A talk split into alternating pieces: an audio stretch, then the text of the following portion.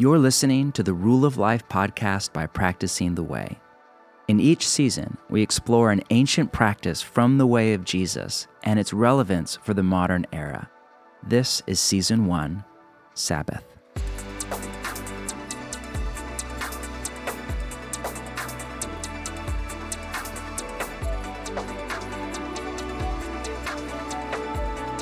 Hey, everybody, John Mark Comer here.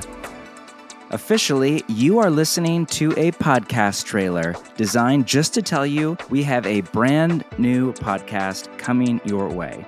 On September 26th, we plan to release episode one of season one on the practice of Sabbath.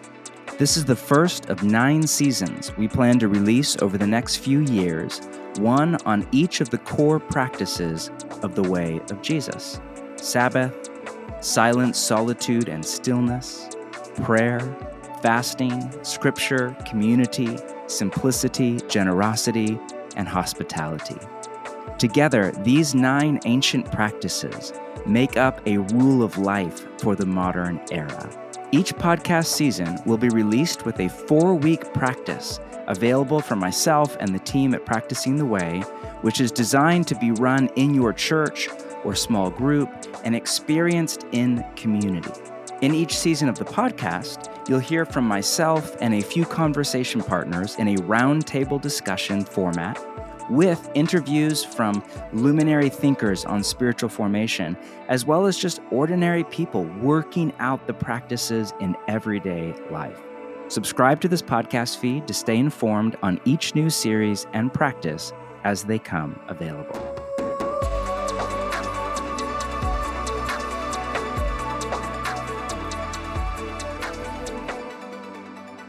Now that we have that off our plate, we thought it would be fitting to give you a primer on a rule of life itself. What is a rule of life? If you're unfamiliar with that name, don't feel bad. Rule of life is nomenclature from the early church. It's ancient language, so it sounds a bit strange to our modern ears. Notice it's rule of life, singular, not rules for life, plural. The original Latin word was regula, which literally meant a straight piece of wood. It's where we get modern English words like regulation or ruler or rule. But it was used for the trellis in a vineyard.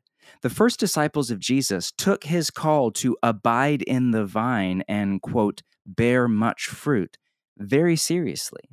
They noted that in order to bear fruit, a vine needs a trellis, it needs a support structure to lift the branches up off the ground and toward the sun, to guard it from predators that could consume it and noxious weeds that could choke out its growth, and to guide it in the right direction. Otherwise, it would bear a fraction of the fruit that it is capable of, or none at all. In the same way, Disciples of Jesus need a trellis or a support structure for our discipleship to Jesus that both guards and guides our lives into transformation through union with God. A rule of life is exactly that.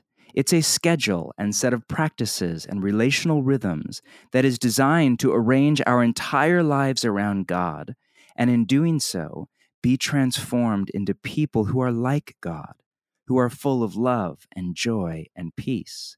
It is an intentional way of living, slowly, simply, and deeply. As Pete Scazzero of Emotionally Healthy Spirituality put it, nurturing a growing spirituality with depth in our present day culture will require a thoughtful, conscious, intentional plan for our spiritual lives. I love that idea a plan for our spiritual lives. That's what a rule of life is it's a plan for how to follow Jesus and let him form you into his image. Here's Rich Villodas from his book, The Deeply Formed Life. A rule of life is a way of intentionally ordering our everyday so that we love God and others and see every component of our lives as holy. This rule doesn't mean a list of rules, it's more a set of practices relationships, and commitments that is inspired by the Spirit for the sake of our wholeness in Christ. Now, this may sound like new information to you, but here's a way to frame it that may be helpful. you already have a rule of life. Whether it's written or unwritten, conscious or subconscious, wise or foolish, based on long term vision or short term instant gratification, moving you toward your desired destination or sabotaging your best intentions. Called a rule of life or just called my schedule or doing life or I'm just trying to survive until the weekend. The odds are you have a way that you live, a pattern of sleep, a time you go to bed or get up, a morning routine, a typical workday, a network of relationships, a budget, a device or many, activities you spend your free time on, shopping habits, and so much more. The question isn't, do you have a rule of life? It's, do you know what your rule of life is? And to follow that up, is it giving you the life that you actually want and Jesus wants for you? Put another way, is it working for you or against you? The best way to tell is to take a kind of spiritual self inventory, just an honest assessment of your life, and ask yourself if you are, to borrow language from Paul in the New Testament, making progress in your spiritual formation, in becoming more like Jesus, and in doing so, who he created you to be year over year over year. There's a saying that consultants utilize in the business world that I love to quote when I teach on spiritual formation. It's this Your system is perfectly designed to give you the results you are getting. I like to apply that maxim not to a widget factory or an assembly line or the bottom line on a spreadsheet, but to the health and growth of our soul or the lack thereof if your emotional life is off kilter, if you feel far from God and far from focused when you are in prayer, if you're regularly stressed, anxious, if you're chronically mad or angry, and you're not becoming more and more a person of love, then the odds are something about the system of your life is poorly designed. The problem isn't that your rule of life isn't working, it's that it is.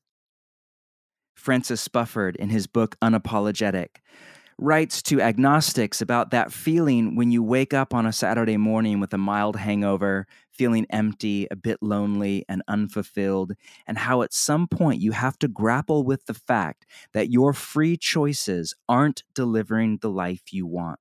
Your freedom is what got you here, not your constraint.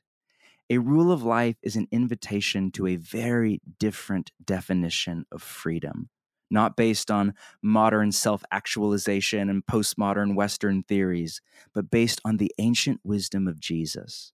It is an invitation to embrace the constraints that, if you give yourself to them in surrender and trust and love, will eventually set you free. That's why we want to explore nine ancient practices from the way of Jesus in this upcoming podcast. They are the keystone habits in our modern vernacular that guard us and guide us into life with God. The early church had not one but two rules the rule of faith and the rule of life.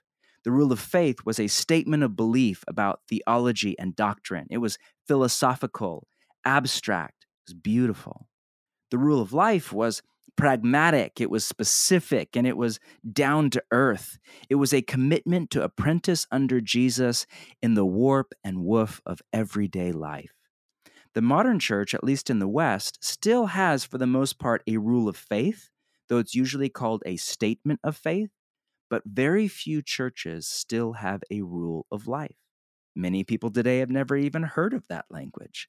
This tells us so much about what's gone wrong in the history of the Western church and what is on us as a generation to rebirth and restore.